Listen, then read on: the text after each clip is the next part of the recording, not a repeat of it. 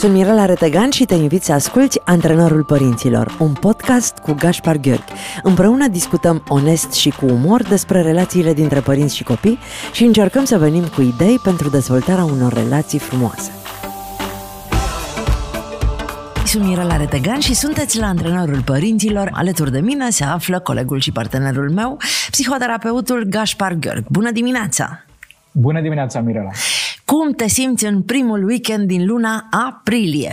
Uh, încerc să îmi dau voie să mă bucur de primul weekend din luna aprilie, să primesc soarele, primăvara, primăvara e anotimpul meu preferat și uneori după o iarnă complicată, așa cum a fost iarna asta în care nu a nins mult, dar ne-a luat prin surprindere în luna martie, acum am nevoie să îmi dau voie să mă bucur, să primesc uh, tot ceea ce oferă natura în aceste vremuri în sufletul meu. Dar nu m-am gândit niciodată la un om atât de tonic cum sunt eu. Anotimpul meu preferat e toamna, dacă îți vine să crezi.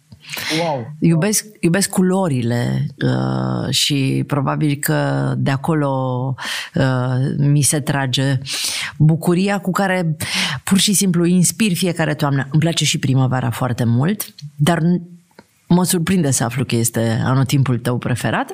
Mă bucur mult pentru indiferent de vârsta pe care o au acești copii și indiferent de vârsta pe care o au părinții acestor copii.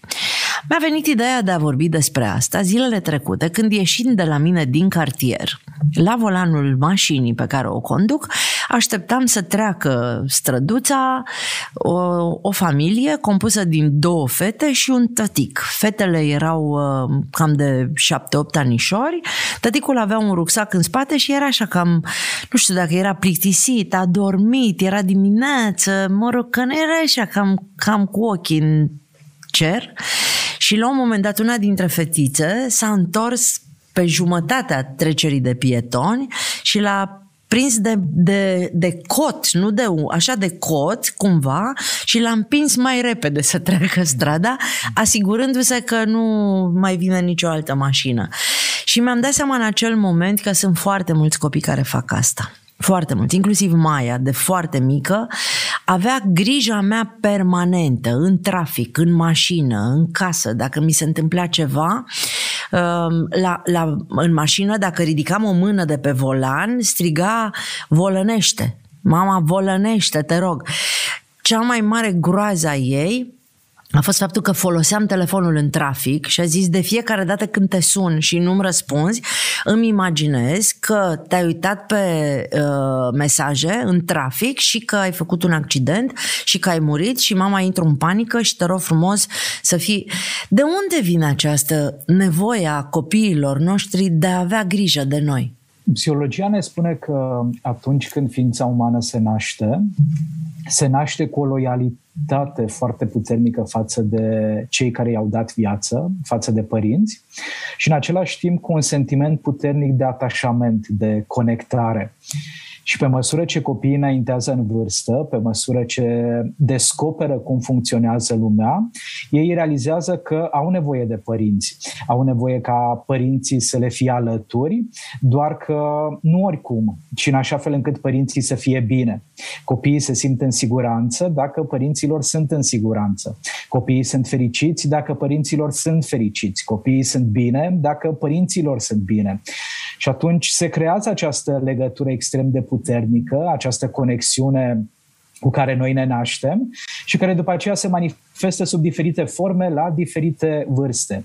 Din multe puncte de vedere am putea spune că e sănătos, că e benefic, că e dezirabil ca fiecare copil să aibă grijă de părinți, însă să nu supra-solicităm copilul, să nu punem în cârca acestuia mai multe responsabilități decât poate duce la vârsta lui și nici într-un caz un copil nu ar trebui să facă mai multe pentru părinte decât face părintele pentru propria persoană. Asta este o idee extraordinară. Aș vrea să nu ne îndepărtăm de ea. Deci, un copil nu trebuie să facă mai multe pentru un părinte decât face un părinte pentru propria persoană. O să mai spun încă o dată. Un copil nu trebuie indiferent Dacă are 20, 30 sau 40 de ani copilul și părintele are 60, 70, 80 sau are 5-7 ani copilul și părintele are 25, 30, 40, un copil nu trebuie să facă pentru părintele lui mai mult decât face părintele pentru propria persoană. Doamne, Gașpar, tu știi că lucrurile nu stau așa. Da. Și tu știi că în România, cel puțin, copiii de la o anumită vârstă fac mult mai multe pentru părinții lor decât fac părinții pentru propria persoană. Pentru că există această credință în cultura românească, potrivit căreia noi creștem copiii pentru noi, nu pentru ei înșiși. Să-mi da, să am, să am cine să-mi dea, fă un copil să, ai, să aibă cine să-ți dea un pahar cu apă la bătrânețe. Exact. Exact, exact. Și atunci îi educăm, îi creștem pe copiii noștri în așa fel încât nouă să ne fie confortabil, în așa fel încât nouă să ne fie bine, în așa fel încât uităm că de fapt acești copii au dreptul la propria viață, la propriul drum, dar la știi că obiective. acum încerc să mă gândesc, uh, mai are foarte mare grijă de mine, dar are, are grija fizică. Ea nu se îngrijorează că mă plictisesc, că uh, nu am grijă de sănătatea mea, că nu mă duc la doctor, că nu verific niște lucruri. Ea se îngrijorează pentru felul meu aerian de a mă manifesta, pentru uh, faptul că fac șapte mii de lucruri în același timp și aș putea să-mi pun în pericol uh, siguranța. siguranța, integritatea fizică. Ea, ea se îngrijorează de acțiunile mele, asta de zi cu zi, nu de felul în care eu îmi organizez viața. Asta pentru că la rândul meu am făcut asta cu ea când era foarte mică ar fi și asta o ipoteză, însă o altă ipoteză este aceea potrivit căreia copiii noștri sunt foarte inteligenți și ei văd care sunt acele domenii în care noi, în calitate de adulți, ne descurcăm bine și unde nu facem față atât de bine. Și acolo și asumă ei responsabilitatea. Aceasta am putea spune că e puterea relațiilor, puterea inconștientă a relațiilor. Energia se duce de fiecare dată acolo unde e nevoie de sprijin și de susținere. Doamne, ce frumos ai întors-o! Ce, dar, dar de ce m-am băgat eu în acest subiect? Ca să-mi spui tu ce deșteaptă fata mea care vede exact punctele slabe al lui maică sa și unde maică sa... Sau, Așa? Sau punctele de creștere. Sau punctele de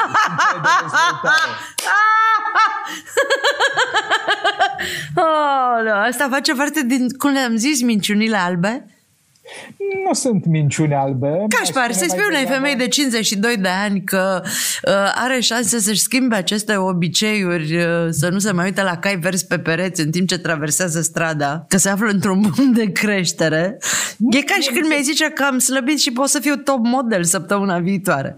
Asta poate fi o perspectivă, dar în același timp din punctul meu de vedere, mesajul e că toți suntem vii și toți suntem într-un proces de dezvoltare, de evoluție. Ceea ce cred că e foarte important, indiferent de vârstă. Da, voi închide fiecare emisiune cu mesajul Te iubesc, Gașpar, ca să nu lăsăm loc de dubii și să nu creadă lumea că am vreo problemă cu tine. și tu va trebui să răspunzi la fel, că ești politicos și din punct de vedere al psihologiei relațiilor. Exact. nu? Reciprocitatea și afirmațiile pozitive sunt foarte importante, da. Și totuși, uh, există în viața mea foarte mulți uh, părinți care cresc copii și acești copii manifestă o grijă foarte mare față de, de părinților. Uite, îți dau un exemplu. Uh, zilele trecute am dus-o pe Cotot Evoc de fiecare dată când am ocazia, pe Fifi, pe prietena mea. Am dus-o la Brașov să îi fac o surpriză tatălui ei, care împlinea 76 de ani și Fifi mi-a spus nu vreau să merg cu trenul pentru că mi-e groază de aglomerație și încă uh, nu e safe să uh, stăm cu oameni care poate sunt bolnavi, pot să circule chiar dacă sunt, uh, uh, au virus. Și pentru că eu îmi doream foarte tare ca ea să ajungă la Brașov, m-am dus chiar eu și am fost șoferul ei până la Brașov. Dar fica ei uh, a sunat-o și a zis, mama, da, e ok că te-ai dus cu Mirela, pentru că Mirela a avut spectacol și ea s-a întâlnit cu copii și ea pupă copii și ea în brațe. Și povesteam cu Fifi despre cât de unde a dus Maria grija pentru mama ei? Apropo de inteligența copiilor și apropo de capacitatea lor de a identifica pericolele de a vedea care ar putea să fie sursele care să ne pună sub o formă sau alta viața în pericol. Cum liniștim un astfel de copil? Cum îl facem Înainte... să înțeleagă că ne-am luat în, că am luat în calcul toate riscurile? Înainte de toate, începem prin a-i mulțumi. Mulțumesc că ești atât de atent la sănătatea mea. Mulțumesc că ești atât de conectat și atât de implicat în tot ceea ce înseamnă starea mea de bine. Apreciez că mi-ai spus asta și de asemenea vreau să-ți reamintesc că fac față suficient de bine, că pot să am grijă de mine. Asta nu înseamnă că de aici încolo n-aș vrea să purtăm astfel de conversații, pentru că uneori mintea mea uită, îmi prinde bine câte un semnal de alarmă, însă vreau să știi că uh, pot să am grijă de propria persoană, că pot să-mi protejez siguranța, că sunt conștient sau conștientă de cât de mult contează sănătatea mea. Merită să-i mulțumim copilului și în același timp să-l asigurăm că nu ne neglijăm, că nu punem pe plan secundar starea noastră de bine. Da, mi se pare o idee foarte bună. Uh, cred că majoritatea părinților ar fi zis pe bune, exagerezi, uh, Mirela nu e irresponsabilă. Uh, pentru că majoritatea părinților ar intra într-o astfel de situație în ceea ce noi psihologii numim regresie psihologică și s-ar purta ca niște copii acest exagerez, hai că acest om nu este inconștient și așa mai departe, sunt acele replici pe care noi le aveam în perioada de preadolescență și adolescență, când părinții ne puneau limite sau nu ne dădeau voie să interacționăm cu prietenii noștri foarte dragi. Și atunci, dacă noi nu creștem din punct de vedere emoțional, repetăm aceste comportamente. Însă dacă ne dăm voie să fim în contact cu adultul din noi, putem oferi răspunsuri și mai creative, răspunsuri prin care copiii noștri să nu fie lezați și din contră să vadă că apreciem grija lor față de noi înșine și că se pot relaxa pentru că noi suntem responsabili de propria stare de bine. Îți mai dau o situație în care părinții sunt despărțiți, copiii locuiesc cu mama, uh, tatăl uh, ieșit dintr-o relație uh, rămâne singur, iar grija copiilor este cum se descurcă tata singur. Cum, cum face față tata singur uh, vieții? Sigur, ceea ce iar are sens să fie un copil preocupat și îngrijorat de starea de bine a tatălui, mai ales dacă în perioada în care părinții locuiau împreună, copiii au văzut că tata e un pic mai neputincios și neajutorat pe aici pe acolo. Că tata nu-și pune hainele în dulap, că tata... Nu-și face de pune... mâncare? Exact, nu-și pune după aceea vasele în chiuvetă, nu știe exact ce să cumpere de la hipermarket în momentul în care mama îi spune, dragule, ar fi de cumpărat o serie de, de produse și copiii noștri se orientează în lume și după aceea își imaginează că da, tata nu e capabil să se descurce sau că nu e în stare să facă față singur vieții. În condițiile în care în partea cealaltă au o familie întreagă, e un alt bărbat care se ocupă de diverse lucruri și vin în partea asta la altă unde tatăl e singur, uh, lipsește uh, partea feminină care să rezolve toate lucrurile. Da, nu m-aș fi gândit niciodată că de aici vine îngrijorarea lor. Și e atât de interesant, Mirela, cum cu toții, fără doar și poate, ne sacrificăm de dragul părinților. Doar că acest sacrificiu e diferit, acest sacrificiu capătă diferite forme. Eu, de exemplu, în familia în care am crescut, am fost un copil parentificat, ăsta e termenul de specialitate. Copilul parentificat e acel copil care își asumă responsabilități tipice adulților. Atunci când mama și tata se certau, uitau de o parte din responsabilitățile lor administrative și eu mi le-am asumat. Sunt copii care, de exemplu, se sacrifică atât de mult de dragul familiei încât nu merg la facultate, aleg să nu se mute de acasă, nu se căsătoresc niciodată sau dacă se, se, dacă se căsătoresc, rămân mai degrabă conectați la familia de origine decât la familia din prezent. Adică acei, acei tineri, sunt foarte mulți care rămân o lungă perioadă de timp în familie sau chiar se căsătoresc și și aduc partenerul, partenera acasă la mami și la tati. Nu știu, eu tot timpul mă gândeam că sunt uh, comozi, că uh, le convine să stea...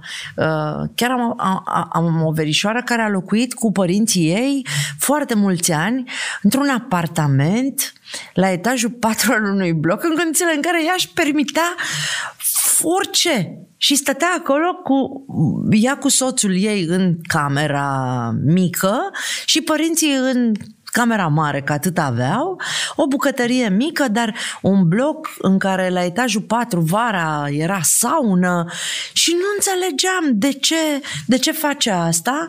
E adevărat că după vreo câțiva ani foarte buni în care a trăit așa împreună cu uh, părinții ei, uh, și-a luat viza, a plecat în America și acum locuiește în LA, sigură, și o duce cu soțul ei și într-un apartament foarte frumos. Și dar tot timpul m-am gândit că, de fapt, rămâne acolo pentru că îi este comod, așa. Nu m-am gândit că ar putea să se simtă responsabilă față de părinți. De fiecare dată există beneficii care sunt evidente, gen comoditatea, și beneficii care nu sunt atât de evidente, care sunt subtile, care sunt ascunse. Și familia, sistemul familial are foarte multe beneficii de pe urma copiilor. Hai să ne gândim la situațiile în care copilul se sacrifică de dragul familiei prin faptul că dezvoltă comportamente negative, nu învață suficient de bine, chiulește de la școală, uh, se îmbolnăvește în mod constant și într-o primă interpretare, într-o primă fază, mintea ne-ar spune că ceva nu este în regulă cu acest copil. Însă dacă intrăm în profunzime, o să vedem că, de fapt, copilul acesta se sacrifică de dragul familiei, pentru că dacă mama și tata își îndreaptă atenția către școala copilului, către rezultatele copilului, nu se vor mai certa pentru o serie de subiecte pentru care se ceartă de obicei. Le dau, le dau o temă de o temă, un sens, le distrag atenția, iar copiii ar face orice pentru a-și păstra familia împreună. Știi că asta ar putea să aibă legătură și cu faptul că ne băteau ca să avem de ce să plângem? Știi? Da, da, da. da lasă da. Că, că noi plângeam și ei ziceau, lasă că te bat eu să ai și de ce să plângi. Și atunci copilul se gândește, lasă că vă dau eu motive să vă certați pentru mine, ca să nu vă mai certați voi între voi, că da. măcar faceți alianță. Pentru că atunci exact. când sunt, uh, au un, un, uh, o problemă comună, se adună, își adună rândurile și părinții care de obicei se ceartă unul cu celălalt sunt în aceeași echipă când îl ceartă pe copil. Mama, mi se pare copii, foarte tare. Copiii au foarte mare nevoie să-și vadă părinții ca fiind aliați și nu inamici. Și atunci ar fi în stare și să zică, uh, să lipsească de la școală, să creeze probleme, să, să prefacă bolnavi, ca să-i vadă în aceeași echipă, măcar exact. pentru o cauză. Exact, exact, exact. Și în timp, acești copii ajung să se sacrifice din ce în ce mai mult pentru că se dezvoltă noi tipare la nivel de familie. Devin obiceiuri, devin rutine nesănătoase de altfel, însă sunt parte din, din viața acestor membri din familie, aceste rutine. În ce se transformă asta cu el adult, în propria lui familie, raportându-se la partener și la copii? Sunt situații în care nu mai are energie pentru propria familie, pentru că toată energia și-a, cons- și-a consumat-o pentru părinți, sau în continuare își privează partenerul, partenera copiii de o prezență conștientă, de grijă, de atenție, de resurse, pentru că toate acestea se duc către familia de origine. E nevoie să divorțăm Mirela de părinții noștri pentru a ne putea căsători cu inima deschisă, cu un partener de viață și pentru a putea să fim prezenți și alături de copiii noștri așa cum ei au nevoie. Toată această știință numită parenting ne spune că implicarea părintelui în viața copilului ar trebui să se limiteze la acele lucruri pe care copilul nu le poate face pentru sine. Deci grija noastră în calitate de părinți, în calitate de bunici, e bine să meargă până în punctul în care eu fac ceva ce copilul meu, adolescentul meu încă nu poate să facă pentru propria persoană. Și aici ne referim la îngrijire, la lucrurile fizice, la acțiunile pe care le facem în ajutorul lui zi de zi?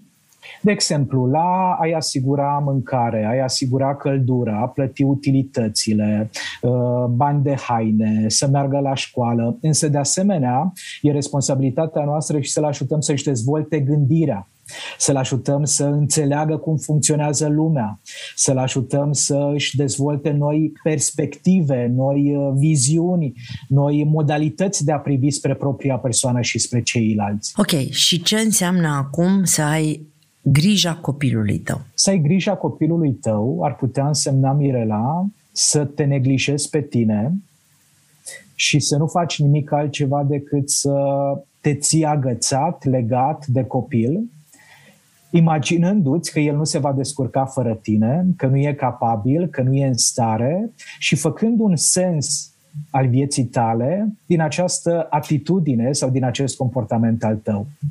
Sensul vieții mele e să fiu constant alături de copil și să mă asigur că nu-i lipsește absolut nimic. Asta e un soi de a avea în mod constant o grijă nesănătoasă, o implicare nesănătoasă în viața copilașului sau în viața copilului, pentru că sunt și situații în care uh, fac asta părinții care au copii adulți, nu e vorba doar de copii minori. Știu, dar um, părinții se laudă cu asta. Port grija copilului meu. Eu port grija lui. Mie mi se pare foarte nesănătos și nu sunt deloc de acord cu acest aspect. Nu trebuie să-i porți grija, trebuie să-i porți dragostea, trebuie să-i porți uh, uh, încrederea. Poart, dacă tot, dacă da. tot îi car ceva, nu-i cara grija. Pentru că uh, vei proiecta asupra lui această grijă. Eu mi-am dat seama la un moment dat și am mai vorbit despre asta că uh, erau zile întregi în care mă gândeam la Maia doar cu grijă. Oare a mâncat? Oare a ajuns ok? Oare s-a descurcat la trecerea de pietoni? Oare a închis uh, aragazul? Oare n-a lăsat apa pornită? Oare tot felul de proiectam în uh, gândirea mea diverse activități pe care mi le imaginam dezastruoase în legătură cu Maia.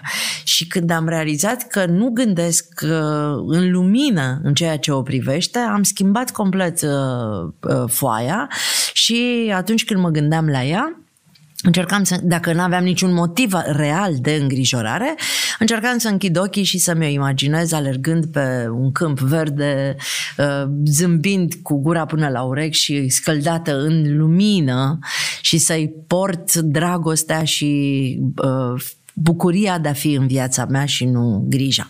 Ce înseamnă... E atât de important, e atât de important Mirela, să îi investim pe copiii noștri cu încredere și să vedem capacitatea lor de a se descurca, de a face față, chiar dacă totul e un proces. Nu se vor descurca atât de bine pe cât ne descurcăm noi la 30, 40, 50 de ani. Ei se vor descurca așa cum poate un copil de 4 ani, de 12 ani, de 18 ani, însă tot acel potențial, dacă părintele reușește să-l vadă în copil și să-i vorbească copilului în așa fel încât să stârnească la viață acest potențial, e tot ceea ce are copilul copilul nevoie pentru a-și transforma visurile în realitate. Dacă eu însă mă apropii de copilul meu cu foarte multă frică, cu anxietate, cu neîncredere, cu asta se va identifica copilul. Asta va crede despre el, asta va duce mai departe. Iar acei părinți care exagerează cu grija față de copiilor sunt părinți care în copilărie au fost neglijați de părinții lor. Dăm niște Dacă... exemple. Hai, hai să dăm niște exemple uh, în care părinții exagerează cu grija față de copiilor. Fiul meu de 21 de ani nu merge la medic singur, nici la medicul de familie, decât cu mine, mămica lui, pentru că nu e în stare și nu se descurcă. Atunci când uh, adolescenta mea de 18 ani uh, nu mai vrea să meargă la meditații sau nu poate să meargă la meditații din vari motive, sun eu meditatorul ca să reprogramez pentru că ea nu e în stare și nu se descurcă. Îi uh, aleg eu facultatea, liceul, opțiuni opțiunile și opționalele pentru că el da. nu e capabil și știu eu mai bine ce trebuie să facă el în viață. Draga, draga mea, uh, Mirela de 16 ani, nu se potrivește sacoul cu cămașa. Niciodată o femeie elegantă nu combină cele două culori, așa că te rog frumos să mergi în camera ta, să te schimbi și după aceea să ieși din casă, pentru că așa nu se poate. Ți-am povestit că atunci când am fost să-i fac Maiei surpriza la Barcelona, uh, Maia care uh, locuiește în cămin în Barcelona are o prietenă care studiază moda. Iar prietena ei, Ioana, tocmai făcuse o serie de bustiere cu care eu nu sunt de acord. Și mie nu-mi plac. Și Maia, în ziua aceea în care nu știa că se va întâlni cu mine și a pus pentru prima oară în viața ei o bustieră.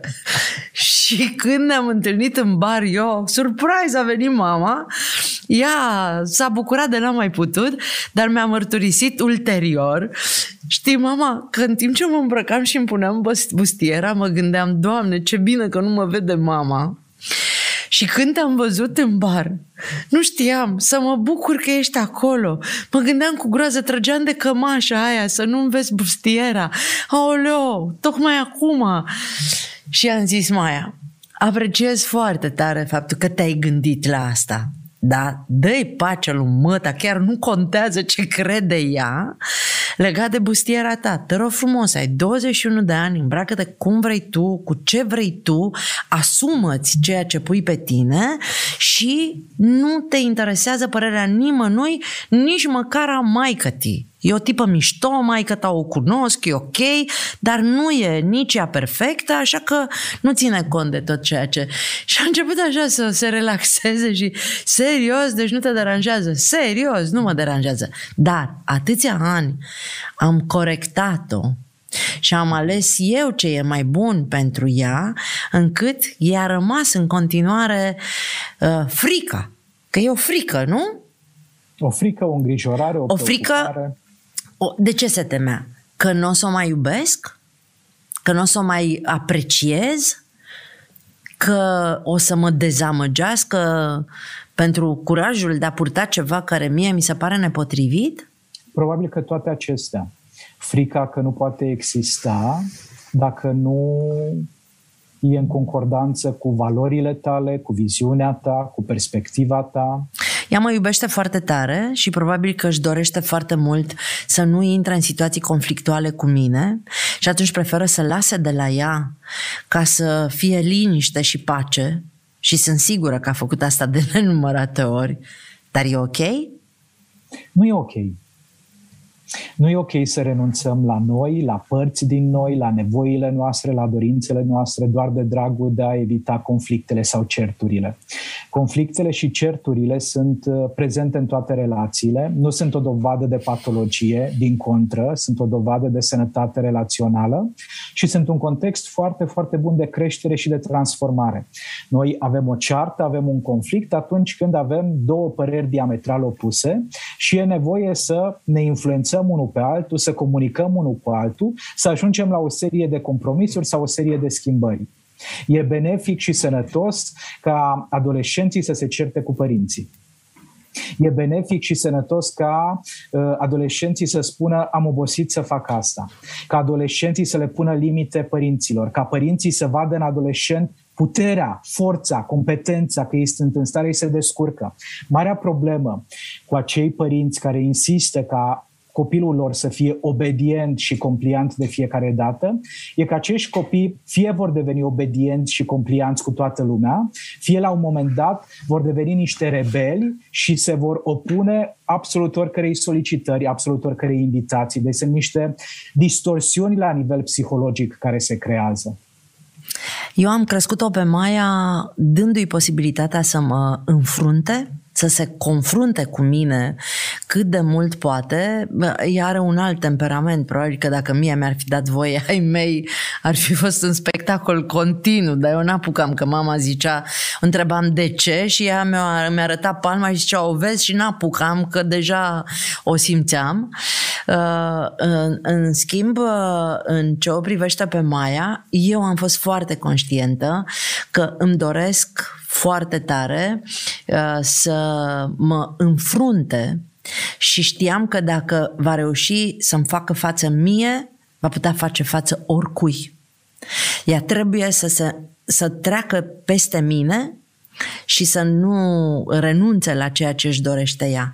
E adevărat că eu sunt o mamă care n-am condiționat lucrurile vitale din viața copilului cu comportamentul, uh, poziția ghiocelului în care el să zia să zică da mama cum vrei tu. Dar există părinți care refuză să plătească școlile copiilor, să le ofere diverse, chiar lucruri de care ei au nevoie, nu divertisment, dacă nu fac, te, dacă te duci la facultatea la care îți spun eu, îți uh, plătesc facultatea. Dacă te duci la cursurile la care cred eu că trebuie să te duci, îți plătesc cursurile. Nu te lasă să faci prostiile alea, vrei tu să faci croitorie, e o prostie.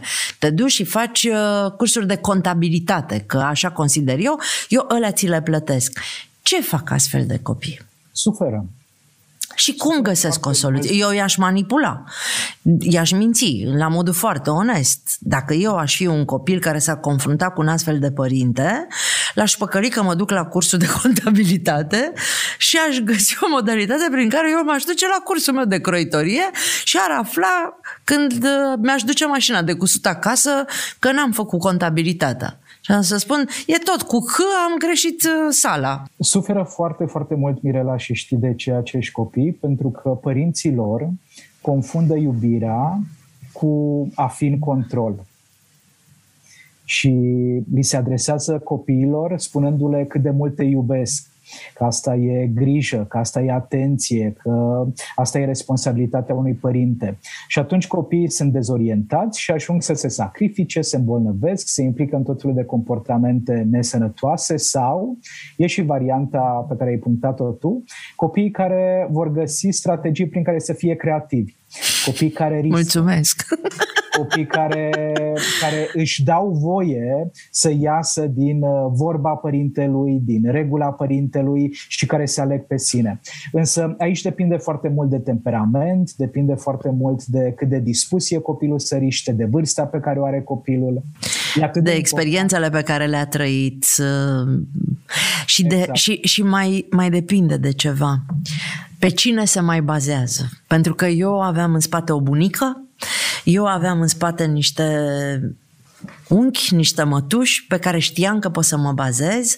Nu am fost niciodată singură și probabil că asta a contat foarte tare în... Îl aveam pe tata, Chiar dacă mama era cea care impunea uh, reguli, știam că tata nu o să mă lase și că o să, nu știu, o să, o să găsească el o modalitate prin care să o păcălim amândoi dacă e nevoie.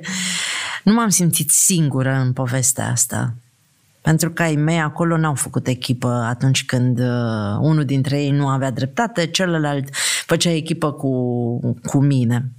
Hai să ne ducem un pic la ce înseamnă a avea grijă de părinți. De părinți de orice vârstă. Am plecat de la exemplul copilului care m-a impresionat și ajungem la grija pe care o avem de părinții noștri care au 70 de ani 80 de ani și care cer în continuare din partea noastră să facem lucruri pentru ei. Ai spus foarte frumos uh, puțin mai devreme. Facem mai mult decât fac ei pentru ei de foarte multe ori. E N-aș vrea să se înțeleagă greșit că nu încurajăm grija față de oameni, față de familie, față de relații. Însă este foarte, foarte important să facem totul cu măsură, totul cu niște limite sănătoase. Iar atunci când, de exemplu, un copil de 14 ani trebuie să aibă grijă de părintele care consumă alcool, și să gătească în locul părintelui, să se asigure că există pâine pe masă în locul părintelui. Atunci când uh, un copil de 18 ani trebuie să sune la serviciu părintelui și să justifice de ce părintele nu a mers la muncă, de ce nu e capabil și nu e în stare, toate acestea deja sunt comportamente care îl uh, exploatează pe copil. Toate acestea sunt comportamente care îl supraresponsabilizează pe copil și care la un moment dat uită care sunt prioritățile lui în viață și anume grija față de propriile nevoi. Pentru că el se obișnuiește foarte tare să-și ducă toată energia bună pentru a-și proteja părinții. Și facem asta după aceea mai departe în viață. Nu ne vom duce la sărbarea copilului pentru că uh, părintele nostru nu se simte bine și are palpitații și imediat trebuie să mergem să avem grijă de el. Nu ne vom duce în vacanță cu partenerul nostru de viață pentru că părintele nostru uh, are în plan să-și cumpere cumpere o mașină de spălat și nu are resursele necesare pentru a-și cumpăra mașina de spălat, așa că punem la o parte vacanța noastră și îi dăm bani părintelui. Păi și ce înseamnă asta, Gașpar? Că eu, să știi că acum, ascultându-te, am realizat că în jurul meu există foarte mulți adulți care fac sacrificii în continuare pentru părinții care, iertată să-mi fie lipsa de, nu știu, atenție din acest punct de vedere, nu fac ceea ce ar putea să facă ei pentru ei. Am prieteni care se duc și și au părinții și îi duc la doctor să-și facă niște analize pentru că Altfel, părinții nu se mișcă de acasă, nu se dau jos din fotoliu să meargă singur și ăsta și ia o zi liberă de la muncă, își găsește pe cineva cu care să-și lase copilul și merge 300 de kilometri să o ducă pe mama la stomatolog că i-a căzut proteza, că mama nu se duce singură, nu iese din casă, nu se descurcă. Aud foarte des adulți vorbind despre părinții lor oameni de vârsta a treia că nu se descurcă să meargă singur la medic sau în altă parte. Păi s-a descurcat toată viața. Da. Unde s-a pierdut această descurcăreală? Sau e o nevoie de atenție pe care o găsim la copiii noștri mici atunci când au uh, cereri pe care știm că le-ar putea să le rezolva singuri? Poate fi. Dăm poate din nou mintea nevoie. copiilor?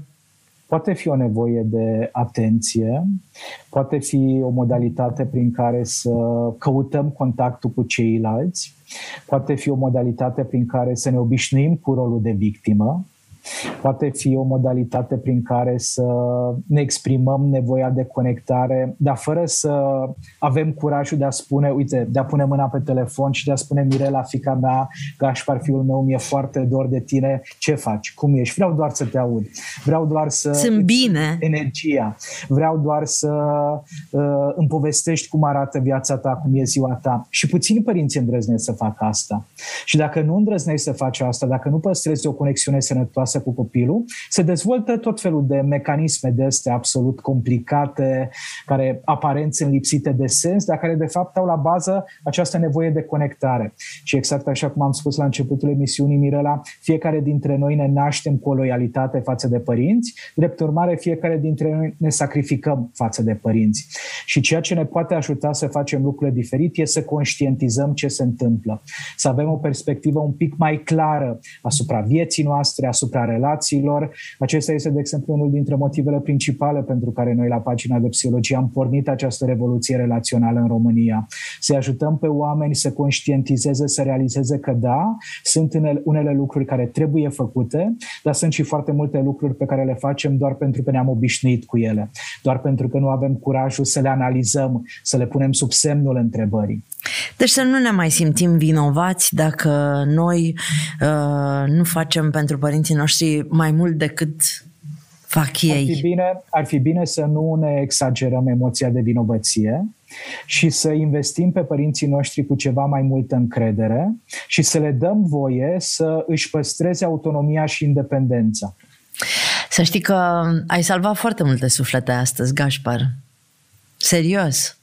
Pentru că știu atâția oameni care rămân uh, atașați de părinții lor într-o și se simt uh, uh, vinovați față de parteneri, față de copii, uh, pentru că își pun părinții pe primul plan, negândindu-se nicio clipă de fapt că există această incapacitate de a divorța cu ghilimelele de rigoare de ei pentru a putea să-și vadă de viața lor nouă. Îți mulțumesc foarte mult și sunt sigură că uh, foarte mulți oameni își vor schimba perspectiva asupra acestui lucru după această emisiune și vreau să-ți mai mulțumesc pentru ceva, pentru pagina de psihologie, care a fost un partener minunat în uh, campania Adoptă o mamă. Am avut uh, peste 1500 de mame care s-au înscris pentru întâlniri cu psihologi și uh, am reușit să conectăm, pentru că psihologi sunt mult mai puțini, uh, vreo 700 Wow. 700 într-o lună de femei care au vorbit pentru prima oară cu un psiholog. A fost o muncă titanică să facem asta. Toată echipa Zurli uh, a lucrat voluntar pentru fundație și pentru proiect. Jenny Iuhas, colega mea, uh, a fost cea care a ținut în mână toată povestea, dar am reușit. Ai vorbit și tu cu o mamă. Cum a fost? A fost o experiență, așa cum sunt majoritatea experiențelor când se întâlnesc doi oameni uh, și povestesc sincer și autentic, cu emoții, cu vulnerabilitate, cu energie, cu trăire uh, și cu foarte, foarte mult sens. Cred extrem de mult, Mirela, în faptul că sensul existenței noastre pe această planetă e acela de a ne oferi sprijin unii altora, fără să ne controlăm unii pe alții. A venit la mine Jeni și a zis pe cine să repartizez la Gașpar? și am zis, nu știu Jeni, pe oricine ai repartiza, efectul va fi același. Eu iau numărul 888. Așa a ajuns uh, mămica din campania Adoptă o mamă la tine, la noroc, pur și simplu, pentru că ne-am dorit să fie o întâmplare ca toate celelalte.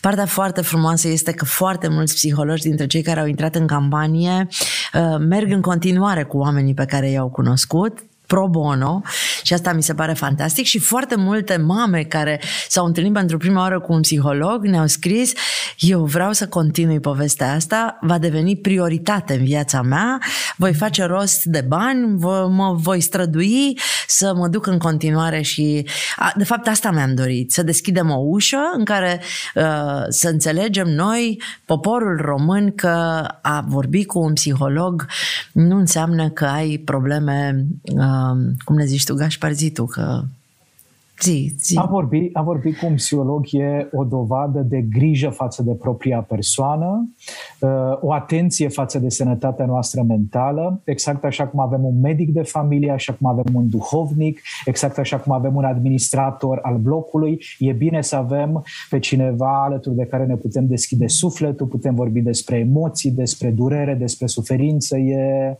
Înțelegeți cât de, mult, cât de mare grijă am eu de propria mea persoană? Am făcut chiar o emisiune în care să fiu sigură, că altfel nu veneam la cabine săptămână de săptămână, dacă nu trebuie că te să... cred, da, da, te cred. Mulțumesc mult! A fost prima ediție în care am, am pus în același uh, loc uh, psihologi și uh, mame cu nevoi speciale și nu numai din România și sunt foarte fericită că ne-a ieșit. Gașpar, ne apropiem de final. Trebuie să le dăm un motiv să se ducă în pagina de Facebook pe antrenorul părinților și să ne scrie la comentarii răspunsul la întrebarea de cine ai grijă în momentul ăsta? Da. Da? Hai, ia să vedem. Bună. Tu de cine ai grijă, Gașpar, în momentul ăsta? De mama, de bunica, de... Întreabă-mă. Mirela, tu de cine ai grijă în momentul ăsta? De mine, Gașpar. Mm, ce bine! Asta trebuie să văd și eu de la tine. De mine!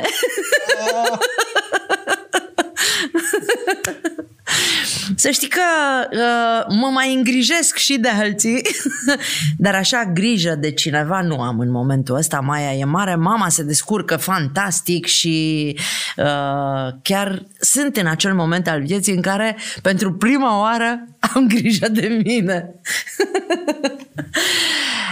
Ce temă ne dai pentru săptămâna viitoare? Provocarea pentru săptămâna viitoare e să conștientizăm care sunt acele lucruri pe care, deși copiii ar putea să le facă, noi alegem să le facem în locul lor. Lucruri uh. pentru copii. Oh, aici aș avea exemplu, o listă foarte poate, lungă. De exemplu, își poate lega și returile și totuși fac eu asta în locul lui. Sau își poate pregăti ghiozdanul pentru a doua zi și totuși uh, vreau să mă asigur că a pus în ghiozdan tot ceea ce trebuia să pună își poate lua biletele de avion să vină acasă, dar îi le cumpăr eu ca să fiu sigură că și le-a luat pe cele mai ieftine, mai potrivite ca oră, mai rezonabile din punct de vedere al momentului. Doamne, nu ne schimbăm. Adică ne schimbăm, că ne străduim că asta vrem, dar rămânem cu niște sechele multă vreme în viață. Mulțumesc mult, Gașpar. Le dăm, eu le dau astăzi aici acum că am stabilit că asta rămâne cartea să vadă roz prin viață. Iar din partea paginii de psihologie avem uh, Știința atașamentului, o călătorie în relația părinte-copil, o carte care e precum o hartă care ne ajută să ne orientăm într-o manieră un pic mai sănătoasă în interacțiunea pe care o avem cu copiii noștri, fără să-i uh, ignorăm, fără să fie neglijați din punct de vedere psihologic și emoțional, însă și fără să fim intruzivi, fără să-i controlăm mai mult, fără să facem în locul lor ceva ce i-ar putea de altfel să facă. E, cred, genul de carte pe care mi-aș fi dorit foarte, foarte mult ca părinții mei să o citească când am fost copil. Mulțumesc mult, Gașpar! Mulțumesc și eu. Le reamintim oamenilor că dacă au nevoie să vorbească cu un psiholog, să intre pe pagina de psihologie.ro și să aleagă dintre colegii lui Gașpar pe oricine și uh, să, să, să descopere cât de benefic este acest lucru. Iar dacă doriți să achiziționați din timp bilete pentru turneul Șeful Casei uh, al Găștii Zurli, intrați pe www.zurli.ro, găsiți acolo toate detaliile. Eu sunt Mirela Retegan, împreună cu Gașpar Gheorg, duminică de duminică, alături de voi, la antrenorul părinților. Astăzi am vorbit despre grija pe care o purtăm părinților noștri și grija pe care ne-o poartă copiii noștri. Duminică frumoasă tuturor!